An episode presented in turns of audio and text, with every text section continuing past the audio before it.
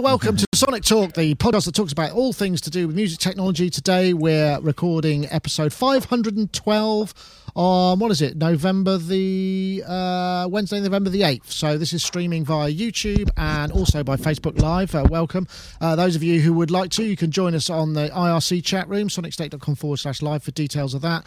And also via the YouTube chat room. We've got, as I like to say and often do, a fulsome chat room on uh, uh, from everywhere. So, yes, very pleased to see you. So, uh, we also want to say thank you very much to our sponsors for the competition this week. Uh, iZotope will be giving away a copy of Ozone 8. Uh, so if you want to uh, join in with that competition, just stay tuned. It happens somewhere around halfway around the show. So, as always, a pleasure. Let's start with uh, well, let's start with Mr. Non Eric from MusoTalk.tv. Just caught him there whipping his glasses off. um, non Eric, of course, does a very similar sort of uh, vibe to us. He's got a kind of music technology and music production uh, podcast and uh, media production setup over there in Berlin, in Germany. How on earth are you, Mister Non Eric? M- relatively fine. I would say Excellent. medium. Medium. I'm sorry, it's only medium. That's not what we want to hear. So, what's been happening in uh, on MusoTalk.tv recently? Anything exciting? Well, uh, we finally just released the second part of our Hackintosh trial uh, um, to trying to build um, a, a cheaper computer, faster computer, more reliable computer, something that doesn't heat up or breaks down, uh, but runs Mac OS uh, uh, software. And that was uh, online on Monday, and there will be a, a third part. And I'm thinking of uh, doing a benchmark. Maybe it would be interesting to find out if Cubase on Windows or Cubase on, on OS uh, X, X uh, is more efficient or not. Because here we have exactly the same hardware, and we can uh, side by Ah, side yeah. try out. That sounds like a great one. I, I might have to quiz you a bit about that later once we've introduced the rest of our guests. Well, thank you very much for joining us. And also, we have Mr. Gaz Williams, uh, producer, bass player, music technologist over there in Bristol in his uh, rooftop studio. Uh, just launched your album, I believe. Um, I did see a Oh, little bit of the live stream, and you were you were Oh, cool. hatted up. You look kind of quite wizardy. uh, uh, yeah. Um, actually, someone thought I was not at this gig, but at another gig. Thought I was uh, Roy Wood's sort of son. So I, that's very wizardy. Um, Be- better than uh, brother. yeah, actually, yeah.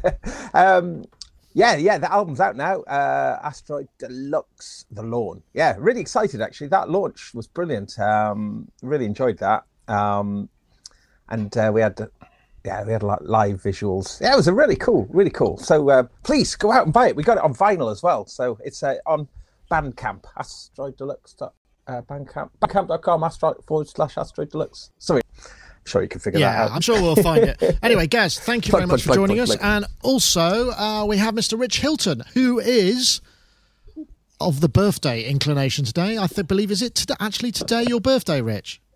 Today is my birthday. Bless you, sir. Hey! Oh, Many happy, Happy returns. birthday I- to To you, happy birthday to you. There we go. There we go. And so forth. Thank you, fellas. And so far, and so Happy birthday to Oh, you. Happy birthday to That too. ya. Happy birthday. yeah. Well, I'm not sure which one is worse for copyright infringement because I think there was a problem there with the uh, with, with both. To be perfect. Anyway, Rich, how are you? I guess you've been back for a little bit of a week. I was going to try and play you a happy birthday on the uh, on the lyra, but it doesn't seem to be able to uh, uh, actually play anything of any pitch value whatsoever without pre-tuning it. Anyway, how are you, Rich? You well? yeah, I'm uh, old. Older. That's how I am. how about how about how about less young? That sounds like a better. Yeah, something like maybe that. a better way of looking at it. Who- who'd Glass half full, glass Um, half empty. It's beautiful that thing. stuff. I'm very thankful, and uh, I've been shown enormous amounts of love already today. So it's just incredible, really. One thing about uh, social media is people do have the opportunity to acknowledge each other on days like this and sometimes it's like oh my goodness. I mean just you just don't think about the world like that that there's these people out there who you know actually care. I don't know it's great. It's it's amazing no, that is really good. I must admit, it does uh, make you feel much more wanted uh, and and kind of you know just remembered and not not so uh, when you when you come down and you open that packet of socks once again for the forthcoming year and you just think, oh, I'm sure you got better gifts than that. Anyways, I've actually got uh, Prime Acoustics recoil stabilizers coming for my speakers. What the hell? Oh, are they things that you put your speakers onto to kind of yes. isolate them? Yes. And apparently they make a huge difference. And furthermore, they'll angle the speakers slightly down. And given that they're kind of sitting high up here, uh, that'll give it a nice perspective. I'm really quite looking forward to this. Is that your birthday present to yourself? It is. It is. Excellent. Well, it's, yeah. It's, don't tell my wife. It's from my wife. ah, she doesn't know yet. Well, she does know, um, oh, okay. but I just, you know, we we do that. We'll make it easy on each other occasionally when there is actually something you can come up with that you want um, you know, you'll say, "Hey, I've got I've got your birthday present idea right here." Oh well, that's good, and it's it's also really nice because I mean, you know, my family, I've got a fourteen year old daughter and my missus, and obviously we're not terribly wealthy or anything, so anything to do with music technology is pretty much forget about it as a gift, and, and so I try and kind of steer towards other less high ticket value items. So, uh, yeah. so anyway, but happy birthday to you, Rich. Pleasant. Thank and, you. Uh, and well, I, I, suppose we could celebrate also another uh, kind of 10, which is this one. This is news. Ableton Live 10 dropped last week. Um, it's the. I think it's fair to say a lot of the stuff has really been happening under the hood more than anything else. Um, but there are quite a lot of new features and new kind of tweaks and devices and what have you. This is the Wavetable synth, which also has an expandable uh, GUI, which is something that I think is really cool and something that I'd like to see more of because I am sick to death of trying to edit things in that tiny little bay at the bottom. I mean, you can stretch it up, I suppose. And there's a Stompot Crunch pedal, it's called. Uh, I think there's also a drum bus. Uh, a really cool looking Echo and numerous other things. I'm not going to play all of it because you know, uh, uh, a I'm supposed to say that for every single video, and b uh, it, you know that on the face of it, it doesn't look like perhaps the biggest of updates. I know, uh, Mr. non are you a are you a user or are you uh, uh, um, not? No, I'm clean. You're clean from live, are you? I'm not a user. uh, no, I'm. I, I have a. Uh, it's difficult for me to work in the concept of the clips concept of Ableton.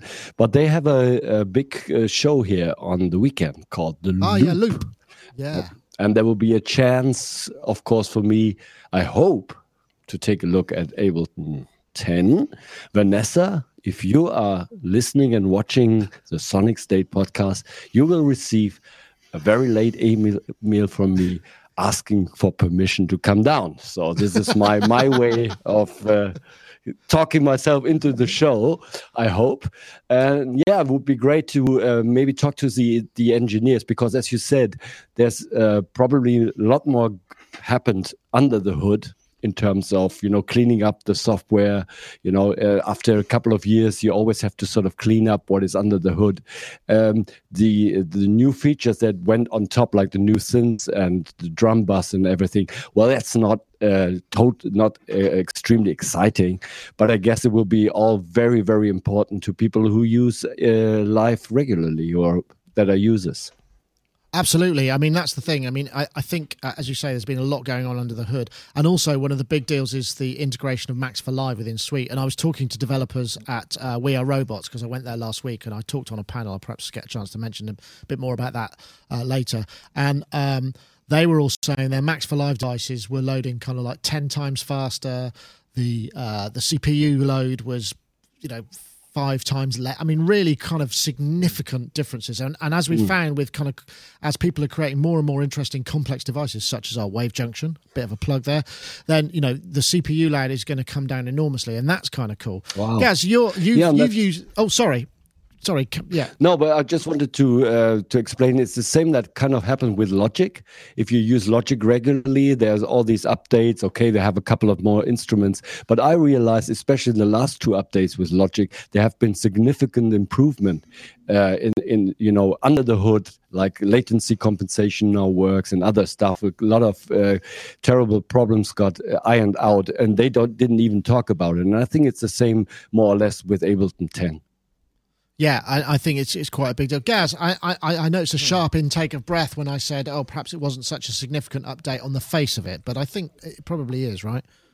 I think, yeah, I think it's a huge update. I think it's excellent what they're doing with this one. Um, one of them, one of the really big ones, which for me, well, for me is one of the really big ones, but is right down in the uh, in the headlining, so the headline grabbing, uh, is is the changes to the arrange window. So uh, the arrange window uh, is becoming so much better with uh, with Live 10. Um, notably, uh, just things like zoom controls, uh, being able to, to time stretch directly. Previously, um, you've always had to still use the kind of clip editor down the bottom. Um, but now, you know, you can just snip a piece, stretch it within the editor. Okay, you mean like deal, a proper Just like exactly, exactly, exactly. So this is why this stuff is right down the list because it's just bringing it in line with what you'd kind of expect it to be able to do. But you know, um, non Eric has mentioned, you know, the the focus generally with Ableton is on the the clip view, but the I I particularly love the arrange view. It's just such a streamlined, really nice, fast sort of environment for working within. So these sort of small adjustments have got actually huge uh, repercussions in terms of the workflow there. So so that's pretty cool. Um, and also, I mean, I think the the way that they've just uh, really kept to that vision. I've been um, using Ableton Live since version two, and I've always really enjoyed the up, the updates. Um, and it should be mentioned as well. It's quite interesting how they have take they've taken an, an awful long time now in the development cycle before going to a major. Is it four and a half years? And it was about yeah, similar... it's about four and a half years. Yeah. Mm. But I mean, to I be mean, fair, to be to be fair, this is one thing people oh, it's going to be, you know, what is it, two hundred and thirty nine bucks or one hundred and eighty odd quid. It's not totally fine, and mm. people go, oh, it's too much. It's too. But when you think about the amount of updates that have happened to Live Nine over that four year yeah. period, where you haven't had to yeah, pay anything yeah, else, it's actually, yeah. you know, it's not a, a significant uh, uh, price. I, well, the inclusion of of Max for Live, then you know that that that's a that's a. I mean, gosh, look what that brings uh, you know, if you haven't got the live suite, that is, you know, uh, I think it's an enormous. Well, you don't get Max for upgrade. You, yeah, no, you, hold on. You don't get Max for Live in all versions. That's it's only in. Do, it's, I, it, uh, no, you don't. No, you I've, do. I've double. You do. I've double. I've double checked that. Double checked. Are you sure? I spoke. I, I spoke the to standard. Okay. Yeah, that's not the case. But but the Max right, for Live okay. integration has been completely reworked so that it's much more efficient. I wouldn't be surprised that perhaps over the next, you know, 12 months or whatever, at some point they will introduce like a player type technology where you don't get to edit the Max for Live stuff, but you can run the Max for Live stuff in lower versions. That would make a lot of sense. Mm. Mm. But I don't know whether that's the case. You know, I mean, it's, it's certainly yeah. not okay. on the road. Sorry, I'm wrong there. I am wrong. I've, yeah, yeah. But yeah, but it is a lot more efficient and betterer. I think that, uh, and also we've got the uh, groups within groups. I don't use groups all that yeah, much, but apparently they're very useful. No, so yeah, I mean, you could. One thing that's been missing in live and still is sort of missing, well, is still missing, is like a kind of lane take, ed, like a take editor. But with this groups within groups, you can sort of get around it. You can sort of do it now. Um, if you were just to put all your vocal takes within a group with, you know, and then uh, especially in the arrange editor, the way that you can now adjust the arrange right. editor and cut and slide things. Um, so yeah, I'm looking forward to trying that stuff out. Definitely. I know, Rich. I don't know if you're much of an Ableton Live user. I mean, I'm sure you use it. Uh, you are familiar with it, but uh, I don't know. I'm, I'm making an assumption here. I, I, now I'm thinking perhaps you are a user of Ableton Live. Um, yeah, sometimes. Thought, I like thoughts? it. I love it. I'm thoughts on the update? no, you aren't muted. Okay, good. Um, I can't take a shot then. Um, uh, it looks like a very nice update. Uh, love the new fonts. Um, what notice what I'm noticing is that a lot of these uh, promotional materials, and this one is included in that, emphasize young people who want to build up an entire track very quickly in in almost real time in this sort of what I call Yeah. post Jacob Collier world, where where and this is part of the whole looper pedal methodology is wrapped up in all this as well. But there seems to be an emphasis now on exactly what live had been designed to do from the start, which is building up a lot of stuff live.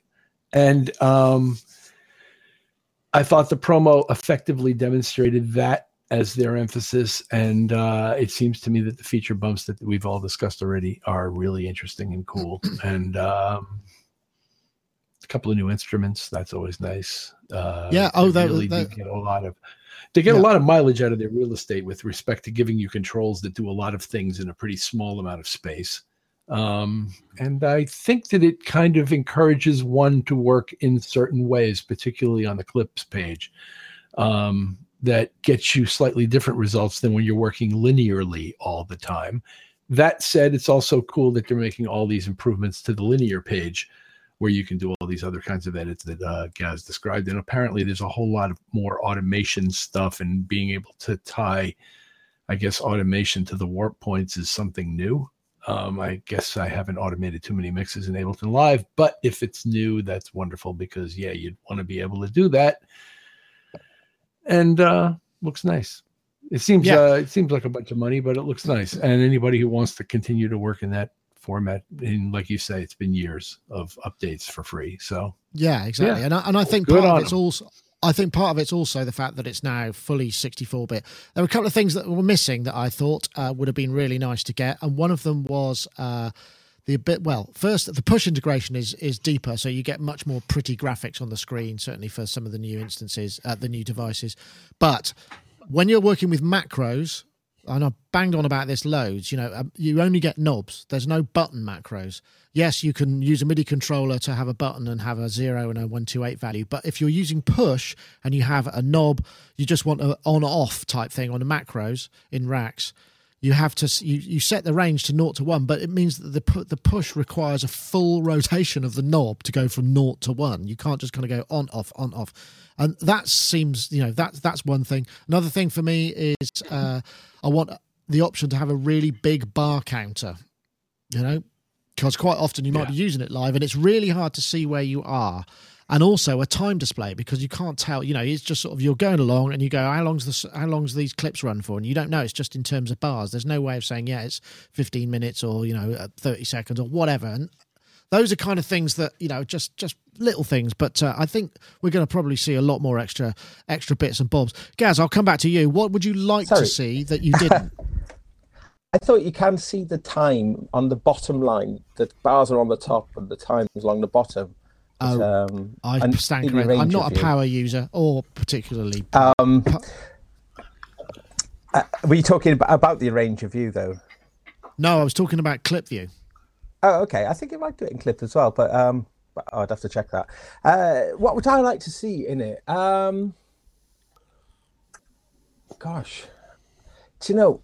It's it's a funny one. It's like it's always been this thing with live. What I don't want to see with it really, and um, and it and that's a, know, sort of opposite question, but um, I- I'm really glad that they've kind of still maintained that that clean, crisp vision of it and haven't overloaded it with with with options and stuff. And what, I- would like to see in it, though, yeah, is a um, is a Melodyne type functionality. I think, um, Right. Because if like pitch editing uh, is, still a little bit funny. You can do it in a way, but I'd love to see. I'd love to see like a like or even what is that uh, Melodyne integration? I can't remember what The it's API, called, yeah, but you can AR do the API. A- ARA or whatever it's called. Um, something like that. I think that would be really cool. Yeah.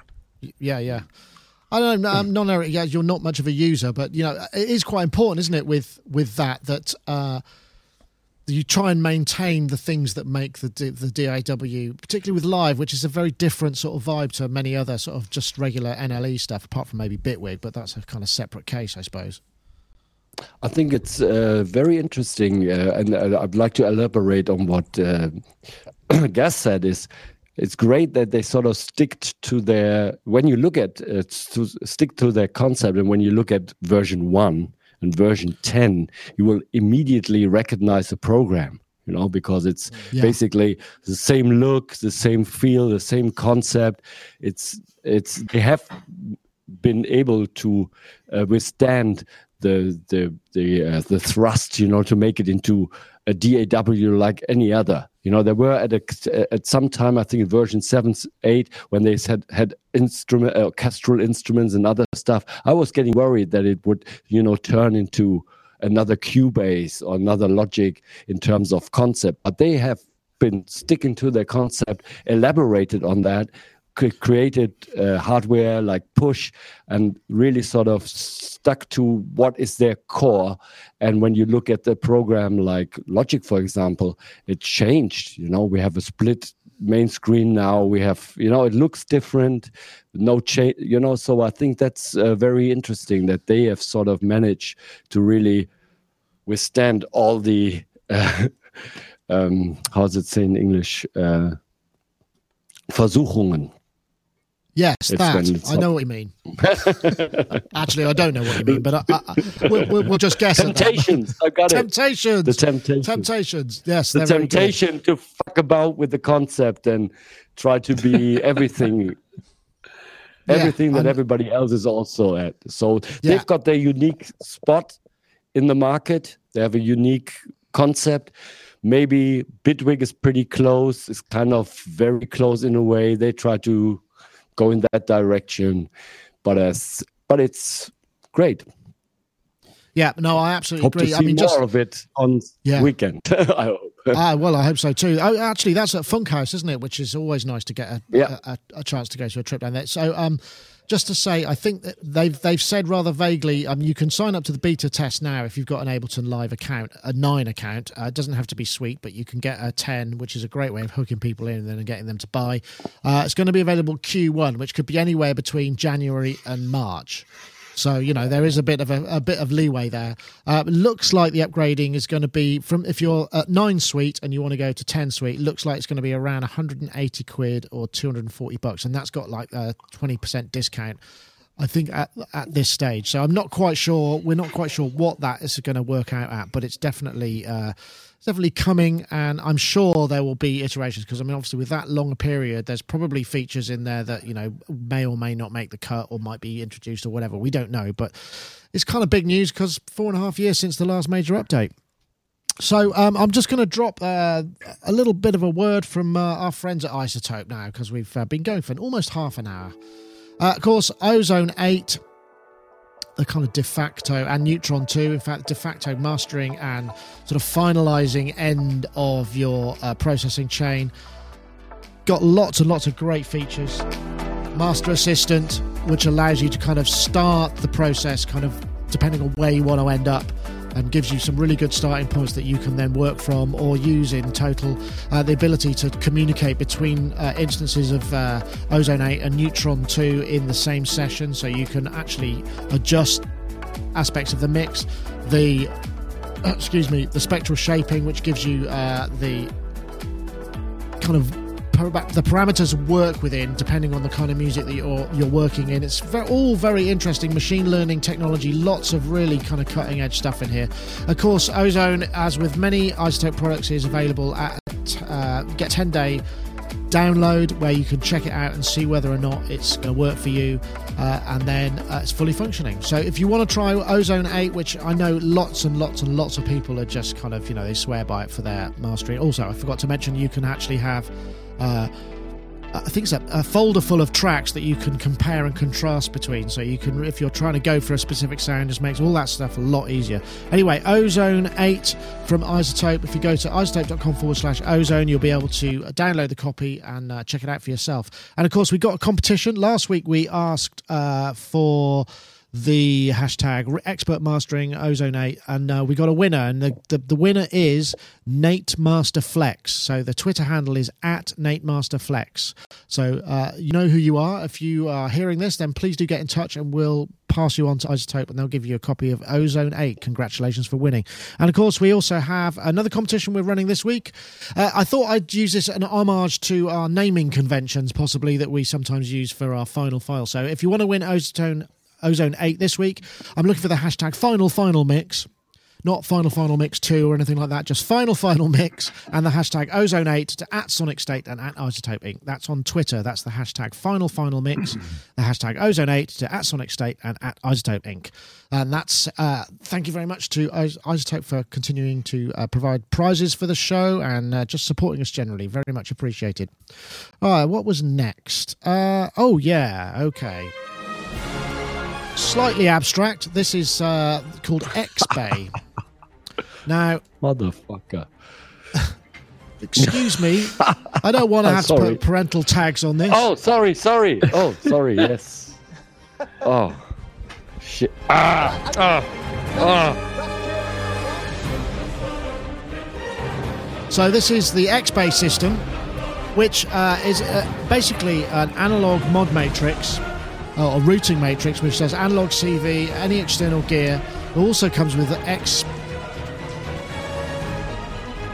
I think they're X mod cards, like that, so you can get various different synthesizer aspects in there as well. So the whole thing can be kind of self-contained or interface with external gear, uh, all done via uh, this software side of things and completely recall. You don't need cables because it all, all basically works within these 16 or up to 256 analog patch bays. Now, I'm trying to find. I did actually have the. Uh, let me just get the uh, the page up because I think it seemed to have closed that tab. But basically, this uh, is the Kickstarter. They just launched yesterday. It's not actually had. Oops. Let me find that. Excuse me. I do beg your pardon. I just pasted Gentle Giant into the search bar, which is not what I was looking hey! for. yes, right. it is what you're looking for. Let me see if I can get the page up.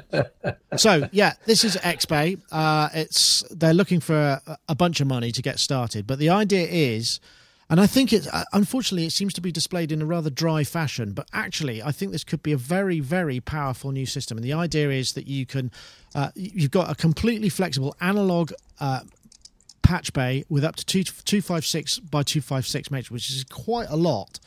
Uh, and you've also got the ability to, I believe, attenuate and route and uh, uh, sum and split and all of those things. But combined with these XMod cards, you could have a, a completely self-contained synthesizer. I mean, they're pushing it at the uh, Eurorack people because obviously, you know, we won't necessarily want to have all those cables lying around. I detected there, Mister Non Eric, that uh, you perhaps were uh, not not quite so excited by the prospect. I think they've they they haven't sold it well, but I think actually it could be a hmm. really big deal. Uh, sorry about that. Uh, we don't have these parental uh, here in Germany, so I'm sorry, slipped. sorry, didn't want to kill your show. You have to wear a special hat. bad, no, bad, bad. It, it was very very hard for me to find out what this thing actually does because it's very confusing. You know, it's a patch bay with no converters, but it's also a synthesizer. But I think it could also be very interesting for everybody using a DAW who has a lot of external gear. You know, uh, not only just patching a synthesizer together, you could use it uh, to just have an audio interface with eight inputs and out, but you have a lot of external gear like like uh, um, Thorsten yeah, from Tangerine Dream. Exactly. We, we went to. Well, yeah. We, carry on. Sorry, I'm. I'm. I'm. We went I'm to not see, giving you the delay. um, we went uh, uh, to his studio and he showed us how he produced a score for the movie Cargo. And he has all his synthesizers all connected. And what he needs, he has, I think, uh, uh three audio interfaces, eight, uh, eight channel interfaces, and an also another external Mackie mixer, 32 channels to feed that all into his Cubase, you know, to have everything connected and working all the time. So I could see that maybe you, I, I think it's technically possible to use this uh, machine to actually control all of this and maybe just use a single eight channel interface, wouldn't it?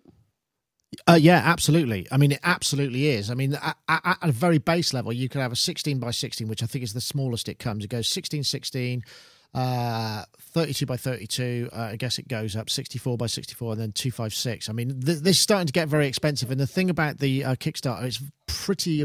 What they really needed to do is have a system actually up and working with somebody explaining what's going on because there are too many uh, options here, and it's really difficult to decipher. But uh, as far as I can tell, it looks like around about a thousand euros will get you a 32 by 32 system, which isn't mm-hmm. on the face of it. You know, it sounds like a lot of money, but it's actually what it can do for you could be extremely powerful, as you say, and to be able to route multiple ins and outs, and you get decent. I think there's some pictures here of you know what the kind of rough concept of it is. Uh, let me just see if I can find them. There's a picture of it at the back. Uh, so you've got all these cards that you stick in, which are these switching matrix, but then you've got these additional cards which can be actual just synthesizer modules like 3340 voices, filters, all that kind of stuff, and they get accessed via the matrix as well. Uh, and let me see, I'm just looking for the picture at the back of the unit. Yeah, so you've got D subs and you just break out the cables and, and connect it to your studio stuff. So yes, very powerful. Uh, I'm not not heavily subscribed yet. I mean, Gaz, you know, I mean, we're all very uh, conscious of all the cables all over the place, and something like this where you have it all in one point could be very good. Of course, then you'd have to have the cables running to the place where the patch bay is, obviously. So you still need cables, but it's it's it's a step in the right direction, I think. I'm I'm hugely conflicted with this actually because I can see how impressive it is, but also it's eh, there's a there's something very boring about it as well. The way it, you know, a big part of of that of the fun of hardware is the physical interaction with it, and this is all entirely computer based so it's almost like it's almost like the worst of both worlds isn't it? You know it's like it's like hasn't got the fun of of the physical interaction with the hardware and it hasn't got the sort of the portability or the you know or, or upgradability of the computer software you know or rather you know it so but i mean that's to sort of give a disservice to it. I think it is a really interesting idea. I think the presentation of it is not very good at all. I completely agree with you. I think it really needs to be a lot more musically focused. Um, you know, the it's an it's an enormous um, undertaking that they that they're doing here. You know, because it's a whole software front end. Uh, you know, it's countless amounts of products that they're going to have to make, and uh, you know, support and create new ones for.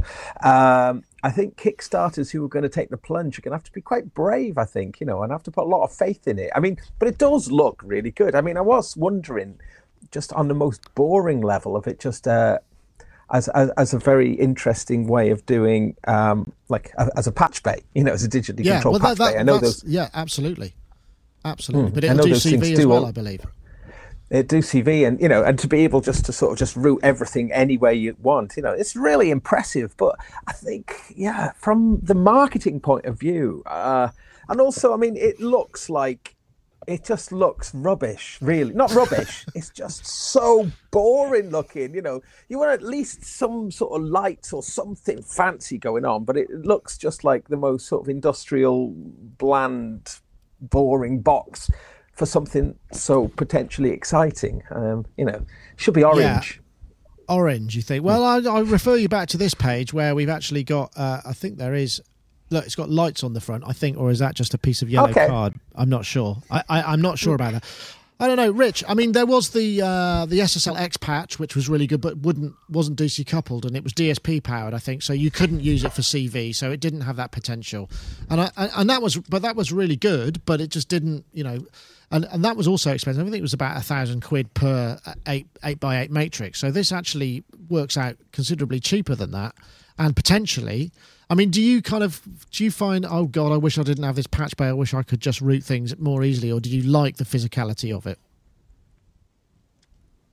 I don't use this stuff enough to say, except that this is an odd kind of. I have product identity issues like Gaz is having with this thing, um, but I can see its value people have tried the automating of analog patches before. You wire your whole system to this central box that then software routes everything for you.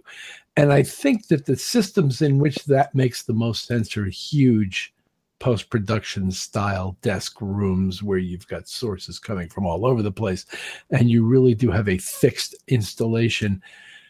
And then the question becomes do you really want to bet your entire studio's connections on a device that you bought on Kickstarter? and I don't mean to denigrate Kickstarter in any way when I say that, but it's just that a company that can afford to route that many inputs can afford to buy the damn thing at retail. So Right. this thing really better do a bunch of unique stuff and do it better than anybody else's that exists. First of all, and second, I don't quite get if I had a modular synth, I think the last thing I would want to do is hardwire all of its connections to a software box. It just doesn't strike me as what the fun of operating a hardware synth is about. Is sitting there at my computer and route every, routing everything on its on a TV screen. So that whole concept of it routing CVs and hosting synthesizers and integrating into your music workflow, I don't get it. Now it may be really cool, and they maybe somebody could sit down here and show me why it's like the the bee's knees, as they used to say. But I right now, I have a little problem with concept identity. But as a, an enormous multi-point router, it might be useful to places like huge film post facilities and places where you really have to get a huge number of signals from point A to point B easily. Mm, yeah, no, that's a fair point. I suppose the only other thing that kind of almost nearly existed but didn't quite make it was uh, Copperlan, which was a, a Ethernet-based transport where you could just plug in various interfaces and it would kind of go, "I'm here. I've got eight outputs. You know, I'll I'll go wherever you want." And I, I suppose that makes sense because you're just routing between devices with essentially a single Cat six or Cat five E wire or whatever. So this this I, I, I take your point about the the idea that if if somebody's got that kind of cash, they're just going to drop that cash and it needs to kind of it needs to work. But I suppose on the most reliable thing you can find. you know, Yeah, a company with a with a huge basis in this sort of switching technology. That's why some of these con- co- companies, especially like in Hollywood, that have been around since like the 1950s, still continue to do business because they've built so much confidence in the product line. Yeah, that's a very good point. I hadn't thought about that. I suppose in terms of in terms of modular though, I mean, you might be in a situation where you've got a touring rig, you want to use your modular stuff live, but you don't want to have to be constantly repatching. You know, there might be aspects of it that you want to be hands on, and you could you could keep those manual, but there could be other aspects that would be repeatable and what have you, right? You mean instead of just bringing backing tracks like everybody does? yeah, now? yeah, yeah, yeah. I suppose. Uh, I guess you could do that. Yeah. Mm, yeah, I, I, I, and it's I, I also sorry. and it's also kind of weird that they sort of they oh and we throw in a couple of synthesizers as well you know? Well oberheim filters you know? They just sort of and by the way you can also have synthesizer modules. I mean it's it's it seems a very huge project and they haven't really sort of uh, made clear why they can build a great synthesizer as well i mean just on top of it you know the icing on the cake oh, we also have synthesizer. It's kind of Yeah, it seems a bit uh, secondary. some I- I- to me. I think the thing about the synthesizer cards is they're essentially just using the routing capabilities of the chip, so they're not worrying about the scaling of the uh, you know the the pots and the connections. It's just like slot the card in. You've got a pair of 3340 oscillators, or you've got a SEM filter, or you've got that kind of stuff. You don't have, which may I agree. Now thinking about it more, it may in some instances be useful to have that, but most people kind of want to display their synthesizer large S, you know, as part of their thing rather than yeah, it's all in that box there, which is looks like a kind of uh, a, a drawer from a touring rack system where I keep my DI boxes. I, I suppose yeah, I get. I that. don't know. I don't know what the audience is for this product. Really, that's my main problem. Right. Yeah, Just and they like- need. Yeah, Like Rich said, you know, if if you if you really need that digital patching capability of analog sources and stuff, you're you're probably not a Eurorack freak, you know, with your Doepfer system somewhere. You're probably uh, in a big professional studio, or you have uh, 30 synthesizers like Thorsten who wants to connect them all to Cubase and switch and do this sort of stuff. I don't see a market for it. Mm, okay, interesting. Rich, you look like you might be you might be uh, gagging to speak there, but I could have misread because it's a No, very no, tiny no, no. I was just, I was just thumbs up about what um, non Eric was saying. Yeah, I suppose the other thing is, you know, we have got, let's not forget, we've also got AVB, which you can hook up a bunch of Motu devices, yeah. which are also DC coupled. I mean, the difficulty then becomes, you know, how you're controlling all of that attenuation and stuff, but it's possible you could use stuff like Expert Sleeper. So it is there. It's just, I guess it's it, it's not an integrated system, and I've I've not experienced using AVB anywhere yet, and I would really like to try it. Um, non Eric, have you actually used have, have you tried the AVB system and, and see how that works? Yes, I tried it uh, when I reviewed uh, a Motu interface, and it worked. Yes, and you got patching patching capabilities there as well, so you could uh, and uh, also um, you know the the the, the um, iConnectivity uh, audio interfaces. They also have this kind of functionality where you could hook up a couple of them and do a, a small version of what this is uh, with these audio interfaces. Yeah, I suppose that's true. I mean, I think it would probably work out probably a bit more expensive once you pile up two or three of those, and then you have to have the host computer and all of that sort of thing. Yeah. Oh well, it's interesting. I wasn't sure because it was either going to be one of those things that uh, people went, "Yeah, this is absolutely amazing. Uh, I can really see it," or not. And this is, uh, and this is it. This so it's uh, on the Kickstarter. Um, the company uh, Electronics, uh, another Dutch company, interestingly. So uh, there seems to be quite a lot interesting technology coming out of Holland. Uh, it hasn't really kind of got started yet, so uh, still got 27 days to go. I hope they make it because I would like to see it kind of properly realised. Because I think that's the thing. It just feels a bit like it's too. You know, there's all these tiny little awards for cards and stuff. They should have just gone in 16 step. You know, a 16 system, a 32 system, a 256 system. You know, and and maybe made one of the uh, uh, the, the what do they call them? The uh, rewards you know the kickstarter rewards things to be the synthesizer cards as well. That might have made more sense but hey i guess that's just the way it goes. So nick um, you could um, uh, you, you, your show will be the benchmark for this project. You know we you kind of advertise the idea now to the world well, and we'll see how the kickstarter campaign will proceed you know. Will it be a huge rush and we will have uh, during the show maybe we even have some more backers coming in. Hey you guys out there back it now live on the show. Yeah not so much. I'm looking now.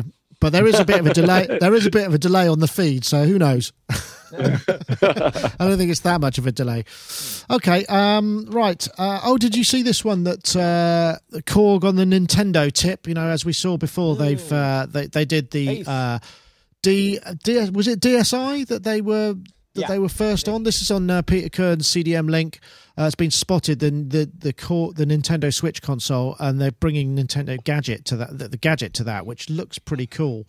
Uh, I think I had a little video to play here, uh, which looked up was a bit kind of. Uh, let me see whether this will work.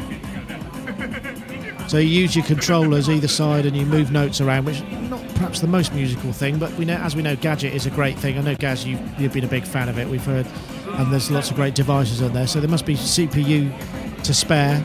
I'll start with you, Gaz, because um, you know I know you're a fan of Gadget and you're a gamer. A so of, what's not to like, eh? And a, and a fan of Nintendo, and yeah, I had the. Uh the MS20 on the Nintendo DS, and that was really good fun. Um, in fact, I should get it out. It's in the drawer somewhere. It's perfectly usable. It's really good. Uh, I think uh, this, yeah, I think looks really, really cool because um, one thing Nintendo are experts at are um, interfacing. So I'm gonna, I'm really interested to see because, of course, you know the, the, the Switch works as a as a touchscreen as well. So it, really, you should be able to do all of the stuff you can do with the uh, iPad version of it. Uh, plus, you've got these extra controllers as well. So I think it could be like better on the Switch than uh, than on you know on any of the other platforms. Um, I'm really interested in this. I really want to get my hands on one to try it out. Uh, I think it's also very interesting because very few very few serious music making tools. I mean, some people might argue that Gadget isn't serious, but I think it is. I think you can do really good stuff on it. Um, has made that transition over to the console, to the living room. Um, you know, there's been you know, like kind of um, sort of DJ sort of type games and various other bits and bobs. But uh, and oh yeah, there was one, wasn't there, on PlayStation years ago, and a lot of people actually got into music production. I think there was a certain amount of people who went to Fruity Loops who kind of came through a PlayStation. I can't remember what that's called, but um, but but considering how popular consoles are, you know, we've seen relatively very few music creation apps. So this is this is really interesting, and also I think it could be the thing that the Switch needs to sort of pull people onto the platform there as well. I think uh, you know to think of it as a standalone gadget sort of device could you know justify the cost uh, possibly. Um, yeah, I, I, I think this is really exciting. I'm really really keen to see this. Yeah, I suppose we've seen you know music apps as being kind of quite a big gateway into adoption for new technology. I mean, I'm not a gamer. I mean, the last thing I had was a was the Nintendo uh, Game Boy. So I don't know. I don't know, Rich. I'm guessing you're probably not much of a gamer either. But uh, I mean, the the Korg Gadget is a special case, and Korg Apps themselves really. I mean, they've had a real history of being first and also sort of being best at for being first as well. Certainly on iOS, some of their uh, early apps were just you know were genius, you know, and they really did help define and create the ecosystem around that platform. You're muted. now you can drink a drink, and it's your birthday, so you can take a drink. hey! um, oh, thank God. No, um, but seriously, folks, I, I like the Korg gadget software and they make a lot of really cool sounds available to people and it's a sort of a fun music making world and it actually accepts input from my MPE devices very nicely. I'm quite happy about that. And uh, if they want to run it on Nintendo too, God bless them you know like it, I, I, this is part of what companies do. They leverage the existing technology into as many existing device and many existing and new devices as possible. I think dave would be uh, a good source on this given that they've yeah. chosen to focus some their attention to the reason platform um, and rack extensions. So this is uh pardon me this is software business and it's a good business and that's some good software so people with this device might have fun using it. And yeah, i think no, it's a beautiful thing. I think that's true. I don't think the uh the switch is available till spring or certainly this application. I know no, um, cool. oh, yeah um, non eric what what uh what are your thoughts? Are you much of a gamer? Yes. Ah i didn't know. Currently uh, Battlefield, uh, D gamer only, uh, a little bit of Unreal Tournament. And uh, yes, I'm a big gamer, and I think it could be a great excuse to get a Switch because I think they do really good uh, games. I love, love the Nintendo stuff, and uh, I have just to have to repeat what uh, the other guests have said. I love the Korg uh, gadgets. You know, I'm I'm still playing around with the IMS 20 on my iPad occasionally because it's really it's really so close to the original experience. Because I used uh, my first my second band, we only had MS20 and MS10 and SQ10, so back to to the old days. And um, I love the iPolysix, all of that stuff. It's great, and um, maybe I can have this for Christmas, maybe. Ah, because I need it for Muso Talk for my studio. I Allowable explain expense. to my wife, this is not a gaming console. This is my music stuff. You know. Yeah. um, Good thought. I, I just haven't got the patience for gaming anymore, and I, I'm also well aware of the amount of time it can absorb, and I just don't feel like I've got it. I mean, I prefer to sort of just veg out uh, and not actually do anything, uh, let alone concentrate on stuff. So I tend to, I tend to not gravitate towards games. Uh, you know, maybe uh, maybe I'll get. Although I did I, actually, that's one thing I wanted to mention. That when I was at We Are Robots at the weekend, um, the weekend last week. Uh, we had uh, I was on a panel. We were talking about the future of music technology, and there's some great guests on there. And I was sat next to Rupert Hine, uh, who is an awesome dude. I mean, he's like proper old school producer, kind of like George Martin. He did his first record when he was 16. You know, and astonishing. You know, I'm, I'm hoping to get an interview with him because he said he would do one. So I'd really like to talk to him. He produced all sorts of stuff. In fact, Underworld as well as Tina Turner. I mean, really varied stuff.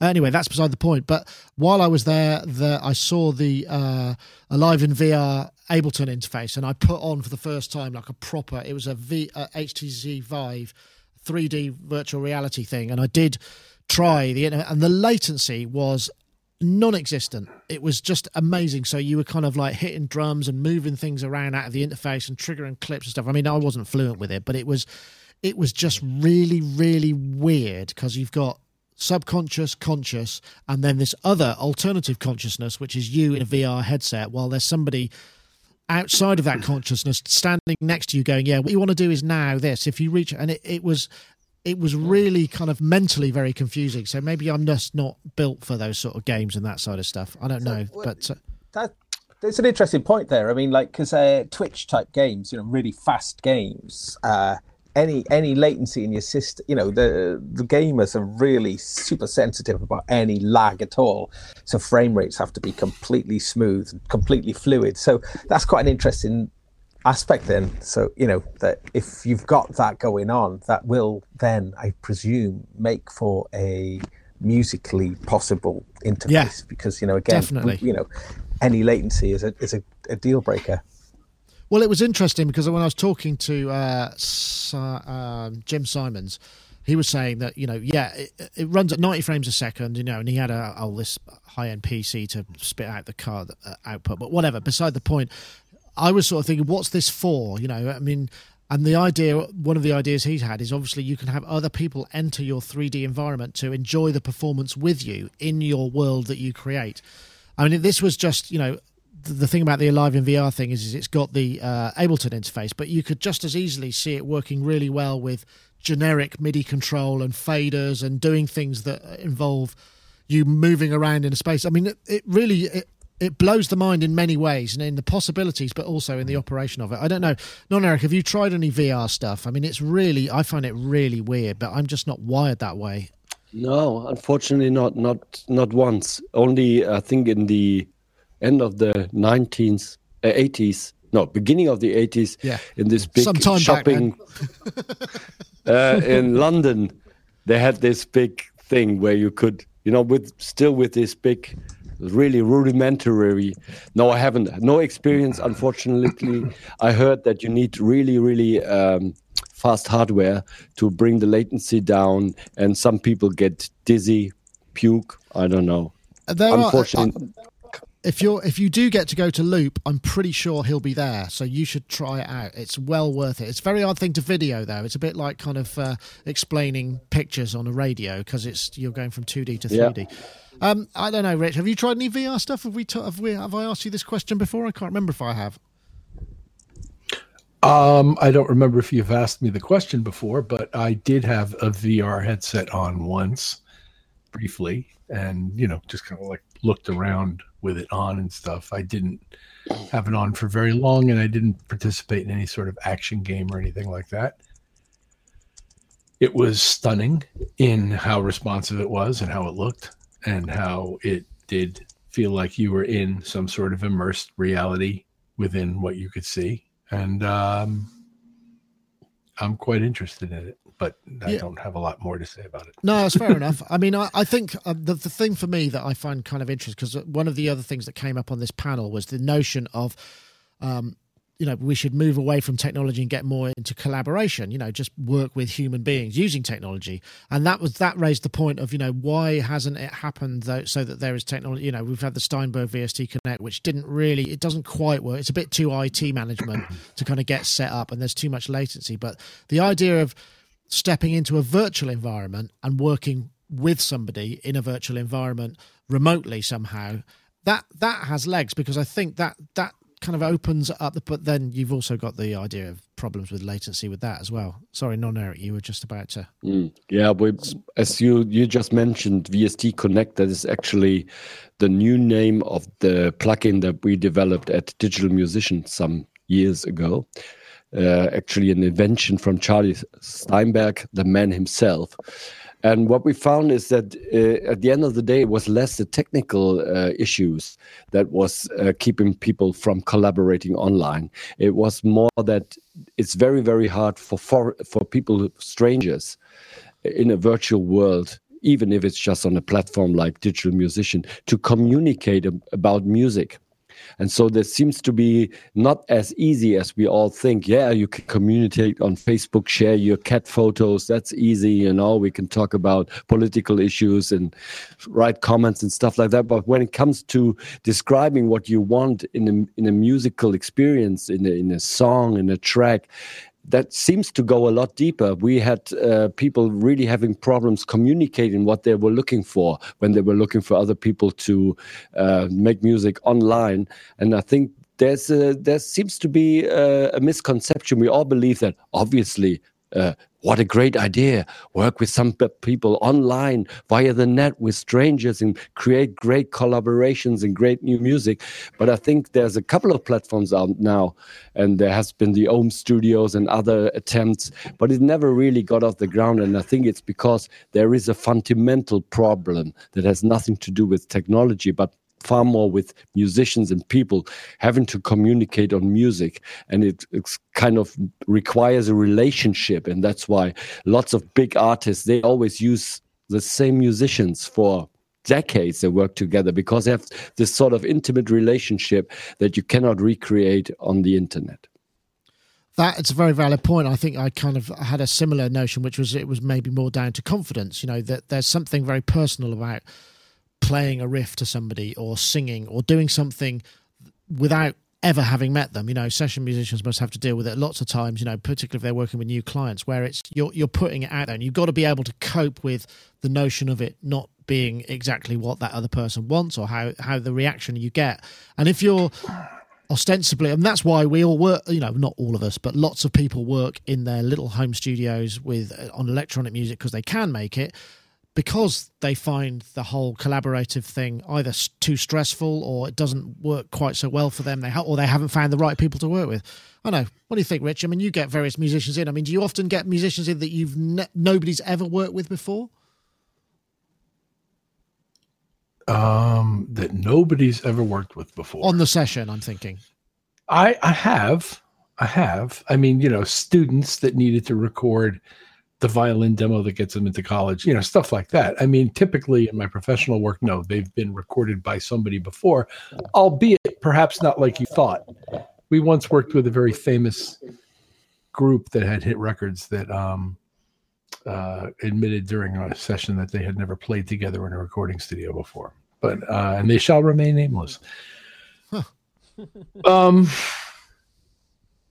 I, I don't know. Um, I suppose the thing is, is it, uh, it, I don't know if about, virtual reality is where I want to write music, but but uh, part of the problem with the communication aspect, which I, by the way, agree with um, non Eric on very much so here, is that we now have in the democratization of the music making process across the last three decades, we have eliminated training from the uh, equation. And so what you have is a whole lot of people who have all kinds of various self-taught backgrounds, mostly self-taught backgrounds, and some of them are informed by various schools and college programs, particularly in the last 10 to 15 years.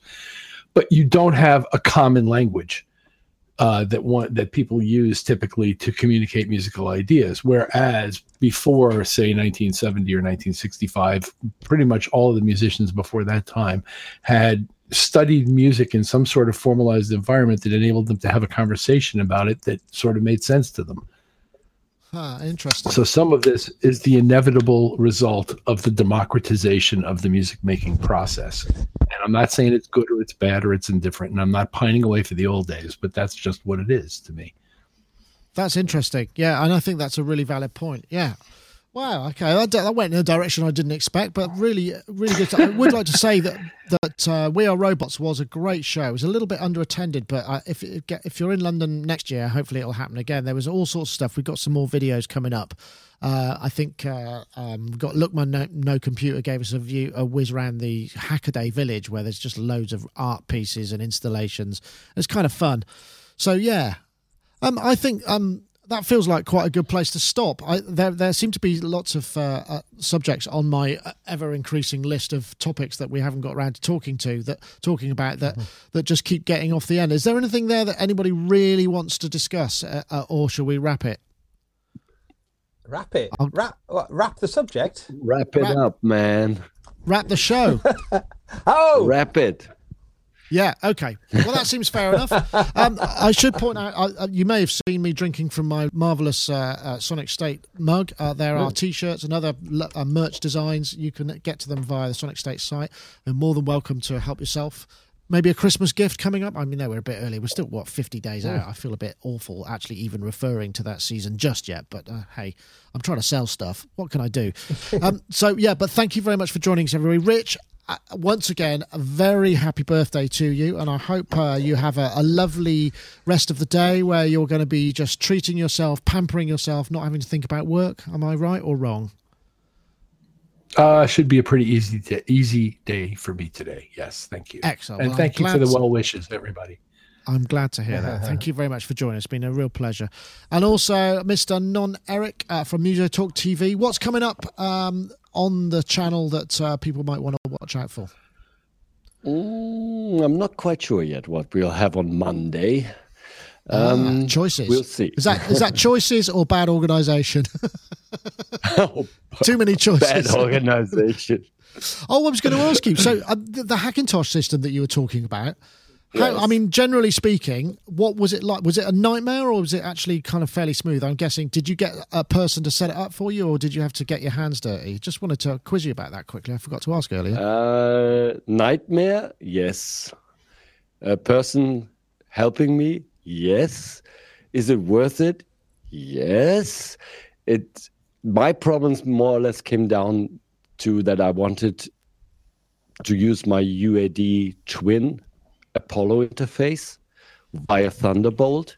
And ah, Thunderbolt okay. is not really well supported on the PC platform. And that caused a lot of uh, problems. And then uh, I made a stupid mistake that I connected my 4K display via HDMI and then didn't realize that it was switching down to 24 frames.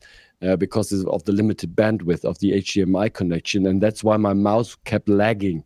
And I thought it was a problem with the computer, but it wasn't. So since the now it runs no problem, and it's been a solid experience. And yeah, once I got it up and running, it's been running fine ever since. Ah, and what? How much? Uh, you know, what sort of spec machine are we talking about, and what was your saving? Do you think? Have you got those kind of uh, figures to hand? Yeah, I think uh, equivalent uh, a Mac would uh, be a 5K Retina. So to you know look at the uh, screen, um, I think it's even faster. I think it's a. Uh, have a i7 4.2 gigahertz and a GeForce 1060 in it, and that's uh, 60 only 60 gig of RAM. But I think it's uh, probably faster even than the fastest iMac. I'm not quite sure. I still have to mm. do a show. Maybe that's something for Monday where I sort of, you know, as I explained, I'm still trying to bench, uh, still uh, looking at benchmarking the system and see how fast it is. But Interesting. It's very, very fluid. Interesting. Well, we're yeah, we're just about to drop some money on a new uh, system here, just to, to handle this and also our video switching stuff. But uh, it, it, might well be possible to run OS X on it anyway. But I'll talk to you uh, off that about that off camera. Anyway, Eric yes. Muso Talk TV. Thank you very much for joining us, and everybody else. Thank you all for joining us. Uh, we can have a big yeah. wave goodbye and uh, see you all in the not too distant future. Don't forget another show next week. Do subscribe to the show to the channel uh, Sonic State on YouTube, and we'll see you next time. Thanks very much.